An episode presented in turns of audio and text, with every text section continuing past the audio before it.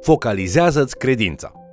Bine ați venit la studiul nostru al celei mai importante cărți din lume, Cuvântul lui Dumnezeu, adică Biblia.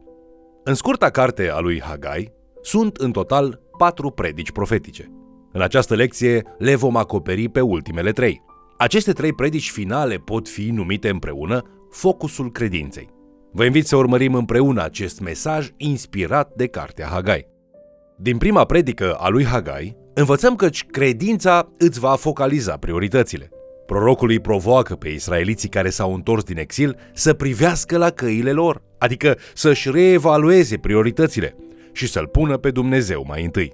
El observă că lucrau din greu să-și construiască locuințe și să planteze, dar nu vedeau rezultatul muncilor. El folosește ceea ce vede pentru a învăța despre binecuvântările lui Dumnezeu. Ei pot să lucreze și să lucreze și să tot lucreze, dar dacă nu îl pun pe Dumnezeu pe primul loc, nu vor primi binecuvântările sale. Dacă îl pun pe Dumnezeu mai întâi însă, chiar dacă aceasta înseamnă a lucra mai puțin, vor fi binecuvântați de Domnul. Hagai ne învață pe toți că nu ne putem permite să nu îl punem pe Dumnezeu pe primul loc în viețile noastre. În a doua sa predică, Hagai spune, credința îți va focusa perspectiva. Timp de 15 ani, templul lui Dumnezeu a rămas o grămadă de moloz. O rămășiță a israeliților, care s-au întors din exil, au început să reconstruiască templul, dar au încetat lucrul pentru a-și căuta propria prosperitate și propriul succes în lume. Dar după ce Hagai predică adevărul, ei reîncep lucrul. Destul de rapid însă au de-a face cu o nouă încercare a credinței. Ceea ce pot ei construi pare destul de jalnic în ochii celor ce-și aminteau cât de măreț a fost templul lui Solomon înainte. Ezra, capitolul 3, versetele 10 la 13, descrie scena bine. Când au pus lucrătorii temeliile templului Domnului, tot poporul scotea mari strigăte de bucurie, dar mulți dintre preoți și leviți și din capii de familie mai în vârstă, care văzuseră casa din tâi, plângeau. Chiar dacă această gloată ar fi dat tot ce aveau pentru construirea templului, pur și simplu nu se putea compara cu resursele care au fost la dispoziția lui Solomon când el a construit templul din tâi. Nu erau bani pentru decorații scumpe, perdeele costisitoare, veșminte bogate sau ornamente de aur. Mulți erau descurajați și se simțeau inadecvați. Așa că Dumnezeu îl cheamă pe Hagai la acțiune pentru a propovădui adevărul acestor oameni întristați. Este adevărat că a ne mulțumi cu ceva bun, de multe ori ne poate împiedica de la a ținti la ce are Dumnezeu cel mai bun. Poate fi o problemă dacă ne mulțumim cu destul de bine sau lasă că merge și așa. Dar este de asemenea adevărat că a face ceva măreț, doar pentru a câștiga aprobarea oamenilor, poate distrage de la lucrarea pe care Dumnezeu vrea să o facă. Această mentalitate îi poate face pe oameni să simtă că nu sunt îndeajuns de buni și să-și abandoneze complet misiunea. Noul templu a fost o dezamăgire pentru cei care își aminteau templul măreț al lui Solomon, dar noul templu nu a fost intenționat să fie exact ca și cel vechi. Comparații ca și acestea de multe ori duc la nemulțumire, deprimare și descurajare în lucrarea care este de fapt considerată foarte valoroasă în ochii lui Dumnezeu. Hagai vine la Zorobabil, care era guvernator atunci, și la Iosua, care era marele preot. Hagai le confruntă atitudinea nemulțumită, zicând în capitolul 2, versetele 3 la 5. Cine a mai rămas între voi din cei ce au văzut casa aceasta în slava ei din tâi? Și cum o vedeți acum? Așa cum este, nu pare ea ca un nimic în ochii voștri? Acum fi tare și lucrați, căci eu sunt cu voi, zice Domnul oștirilor. Această declarație este foarte directă și ni se aplică și nouă astăzi. Cea mai importantă întrebare pe care să ne o punem oricând lucrăm nu este cât arată de bine sau cât de important mă face să par, ci mai degrabă trebuie să ne întrebăm, este Dumnezeu în mijlocul ei? În Filipeni, capitolul 3, versetele 13 și 14, Apostolul Pavel explică faptul că, odată ce a devenit un urmaș al lui Hristos, căutarea sa după slavă a fost moderată de simpla, dar frumoasa dorință de a-L cunoaște pe Isus și puterea învierii Lui. El spune, Fraților, eu nu cred că l-am apucat încă, dar fac un singur lucru. Uitând ce este în urma mea și aruncându-mă spre ceea ce este înainte, alerg spre țintă, pentru premiul chemării cerești a lui Dumnezeu în Hristos Isus. Aceasta nu a fost din totdeauna perspectiva lui Pavel, cu privire la ce înseamnă a căuta slava, dar întâlnirea sa cu Hristos a schimbat totul și perspectiva lui a fost complet transformată. Ca și Pavel, și noi trebuie să ne focusăm pe Dumnezeu și să fim recunoscători pentru ceea ce avem și pentru felul cum El a lucrat în viețile noastre. Când pierdem această focalizare și începem să ne comparăm după standarde lumești, poate apărea descurajarea. Unul dintre cele mai clare exemple ale acestui fapt în Noul Testament îl găsim atunci când Domnul Isus îi spune lui Petru cum va muri, în Ioan capitolul 21. Reacția imediată a lui Petru a fost să arate către prietenul său, Ioan, și să zică, Doamne, dar cu acesta ce va fi? Deși au fost vești grele de primit pentru Petru, totuși aceasta în mod sigur nu a fost reacția pe care Domnul Isus a dorit-o de la el, iar Domnul Isus nu vrea să o accepte. El îi răspunde lui Petru, Dacă vreau ca el să rămână până voi veni eu, ce-ți pasă ție? Tu vino după mine. Vedeți, Dumnezeu are un plan specific pentru fiecare viață. Un plan care este unic și frumos în felul său. Comparația în mod constant cu alții distrage de la planul lui Dumnezeu și niciodată nu duce la nimic bun. Bineînțeles, aceasta nu înseamnă că nu trebuie să învățăm de la alții și din experiențele lor, dar trebuie să realizăm că fiecare persoană are daruri și chemări unice în lucrare. N-am eșuat în lucrare doar pentru că darurile noastre nu sunt la fel ca ale altuia. Am fost creați ca și indivizi unici, care suntem toți angajați în împărăția lui Dumnezeu. Această diversitate este minunată. Hagai spune poporului lui Dumnezeu că în ciuda începuturilor slabe ale noului lor templu, Dumnezeu are un plan măreț pentru acest proiect. După cum promisese odinioară lui Israel în cortul întâlnirii din pustie, Dumnezeu spune, Duhul meu locuiește în mijlocul vostru, nu vă temeți. Cortul întâlnirii nu a fost măreț ca și templul lui Solomon, nici măcar nu era o structură permanentă, dar aceasta n-a contat, era totuși un spațiu sacru pentru că Dumnezeu se revela poporului acolo. Când slava și pacea Domnului sunt într-un loc, chiar dacă este un rug care arde, un cort în pustie sau chiar în inima unui om fără casă. Este ceva special și este ceva sfânt. Hagai vorbește și despre judecata lui Dumnezeu în zilele din urmă când Dumnezeu va clătina pământul, până când rămân doar cei credincioși, așa cum a prezis și prorocul Țefania. Atunci va fi văzută adevărata slavă. Hagai, capitolul 2, cu versetul 9, promite Slava acestei case din urmă va fi mai mare decât a celei din tâi, zice Domnul oștirilor, și în locul acesta voi da pacea, zice Domnul oștirilor. Credincioșia este un lucru plăcut Domnului. Dumnezeu nu este dezamăgit că oamenii nu au mijloace pentru lucruri bogate, așa cum erau odinioară în templul lui Solomon. Această perspectivă poate schimba complet felul israeliților de a privi lucrarea pe care Dumnezeu le-a cerut să o facă.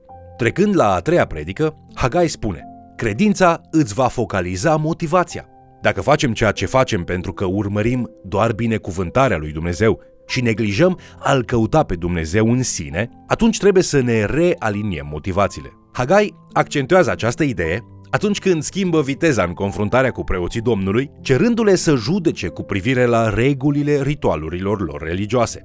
Aceste ritualuri aveau mult de a face cu a fi sfânt sau a fi necurat. Lucrurile care erau necurate, adică nesfinte, nu deveneau curate sau sfinte doar prin faptul că erau lângă cele curate. Nu, ci din contră. Ceva ce era curat devenea necurat prin faptul că era lângă ceva necurat. Din acest motiv, jertfele pe care acești preoți le aduceau, chiar dacă erau curate pe din afară, deveneau necurate când erau aduse cu mâini și inimi păcătoase. Dumnezeu privește la inimă, nu doar la ritualul exterior. Nu este nimic atât de mare ce putem face într-un ritual încât să compenseze cumva pentru o inimă pângărită. O inimă pângărită întotdeauna va duce la o jertfă pângărită. Așa cum este mai greu de clădit decât de distrus, tot așa este mai ușor să murdărești ceva decât să-l cureți. În același mod, ceea ce dăm în slujba Domnului este ușor de pângărit. Ecleziastul, capitolul 10, cu versetul 1 spune Muștele moarte strică și acresc unde lemnul negustorului de unsori. Tot așa, puțină nebunie biruie înțelepciunea și slava. Hagai propovăduiește că nu ne putem aștepta să ne ridicăm deasupra păcatelor noastre prin ritualuri. Sfințenia nu este contagioasă, ci este delicată și ușor de pângărit, de multe ori ruinată de motivele noastre necurate. Nu te poți molipsi cu sănătate, așa cum te poți molipsi cu o boală de la altcineva. Tot așa, nu moștenim nașterea din nou de la părinții noștri și nu o luăm împrietenindu-ne cu o persoană sfântă. Nu devenim sfinți făcând ritualuri sfinte sau petrecând timp în locuri sfinte. Sfințenia, dragii mei, vine prin harul lui Dumnezeu, printr-o minune a lui Dumnezeu. Poate te întrebi, Cum pot ști cu adevărat când trăiesc o viață sfântă? Ei bine, sfințenia este marcată de o inimă schimbată, care este flămândă după Dumnezeu însuși, nu doar după binecuvântările lui. Acești închinători reconstruiseră templul lui Jehova și se așteptau să fie binecuvântați pentru ceea ce făcuseră. Însă doar pentru faptul că au făcut ceea ce Dumnezeu le-a cerut, nu înseamnă că vor fi binecuvântați automat. Dumnezeu nu privește doar la ceea ce facem, ci și la motivele pentru care facem acel lucru. El nu vrea doar faptele noastre bune și calculate. El vrea vieți transformate, pline cu motivație pentru ascultare, încredere, devotament și credință. El vrea să ne învețe în mod continuu, iar câteodată învățăm și prin suferință. Apoi, în ultima sa predică, tema lui Hagai este Credința îți va focaliza temerile. Conform Evrei, capitolul 12, promisiunea lui Dumnezeu de a mai clătina încă o dată cerurile și pământul, până când vor rămâne doar credincioșii, este un semn al unui eveniment la sfârșitul istoriei. În a patra predică a lui Hagai, prorocului îi se spune să-i dea detalii lui Zorobabel, guvernatorul care fusese instituit de Imperiul Persan, despre această clătinare promisă. Hagai, capitolul 2, versetele 20 la 22, spune Vorbește lui Zorobabel, dregătorul lui Iuda, și spune voi clătina cerurile și pământul, voi răsturna scaunul de domnie al împăraților, voi nimici puterea împăraților neamurilor, voi răsturna și carele de război și pe cei ce se suie în ele. Caii și călăreții lor vor fi trântiți la pământ și unul va pieri ucis de sabia altuia. Zorobabel probabil fusese ales ca guvernator de către autoritățile persane, pentru că era descendent al lui David. La fel ca și templul reconstruit, care pălește în comparație cu templul lui Solomon, Zorobabel era un conducător mai vulnerabil și mai puțin impresionant decât alții din linia lui David.